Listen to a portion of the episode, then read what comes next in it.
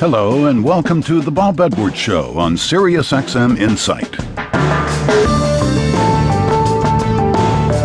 I'll talk with biographer Gayle Wald about a one time Pentecostal church singer who became the first female stadium rocker. Wald's book is titled Shout Sister Shout The Untold Story of Rock and Roll Trailblazer, Sister Rosetta Tharpe. She was a controversial figure for supposedly swinging the spirituals, and she was presenting uh, music that people were familiar with from the church in a rhythmic fashion or in a fashion that suggested dance and secular entertainment. So to be a swinger of spirituals, as she kind of got pegged, was to be someone who crossed over that line between the sacred and the secular and the church and what people in the church called the worldly world. But first, I'll talk with journalist Roger Mudd, who turns 87 today. We'll talk about the early days of television news. The pinnacle of his career came in the 1960s and 70s, the glory years of the CBS Evening News with Walter Cronkite. During that period, Roger Mudd was part of the CBS Washington Bureau, an office that contained an all star cast of some of the biggest names in broadcast journalism. And in that front row was uh, Dan Rather, Dan Schorr, Marvin Kalb, Roger Mudd, George Herman.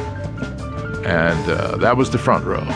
In the back row was Lesley Stahl and Connie Chung and Bob Schieffer and Phil Jones and Ed Bradley and Bernard Kalb and Nelson Benton and uh, Barry Serafin and uh, on and on and on.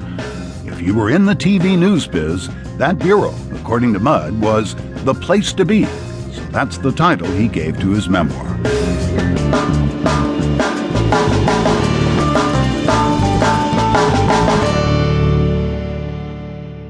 Throughout the 1960s and 70s, Roger Mudd was on the air for CBS. Those two decades were busy ones for a newsman in the nation's capital. Assassinations, scandal, an unpopular war, protest marches, and civil rights milestones. And the CBS Washington Bureau covered those events with an all star cast of some of the biggest names in broadcast journalism. Roger Mudd stood out, even among his colleagues. He won two Peabody Awards at CBS and anchored the evening news on Saturdays, sometimes filling in for Walter Cronkite during the week. His special program, Teddy, effectively ended Edward Kennedy's presidential bid when the senator couldn't explain why he wanted to be president. Mudd left CBS for NBC in 1980 when the I network chose Dan Rather to replace Cronkite. Mudd co anchored the nightly news and Meet the Press at NBC, and later appeared on the MacNeil Lehrer NewsHour. Mudd's journalism career began in Richmond, Virginia, but he didn't set out to become a broadcaster.